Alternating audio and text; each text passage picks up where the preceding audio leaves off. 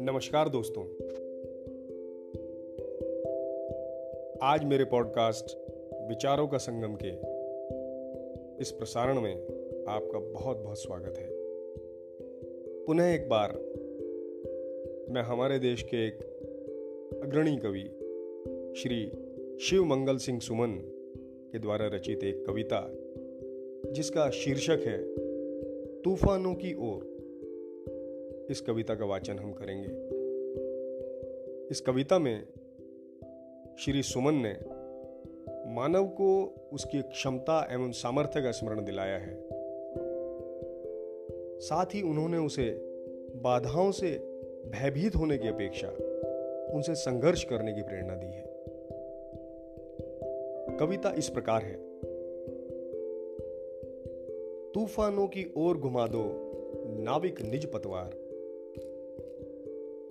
आज सिंधु ने विष उगला है। लहरों का यौवन मचला है। आज हृदय में और सिंधु में साथ उठा है ज्वार।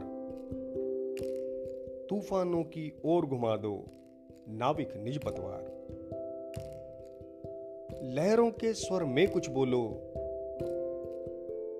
इस अंधड़ में साहस तो लो। कभी कभी मिलता जीवन में तूफानों का प्यार। तूफानों की ओर घुमा दो, नाविक निज पतवार। यह असीम निज सीमा जाने, सागर को भी यह पहचाने। मिट्टी के पुतले मानव ने कभी न मानी हार। तूफानों की ओर घुमा दो, नाविक निज पतवार।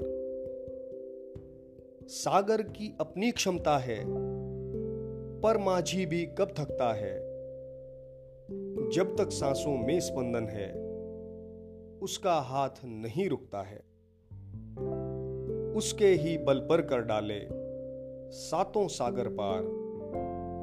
तूफानों की ओर घुमा दो नाविक निज पतवार। धन्यवाद।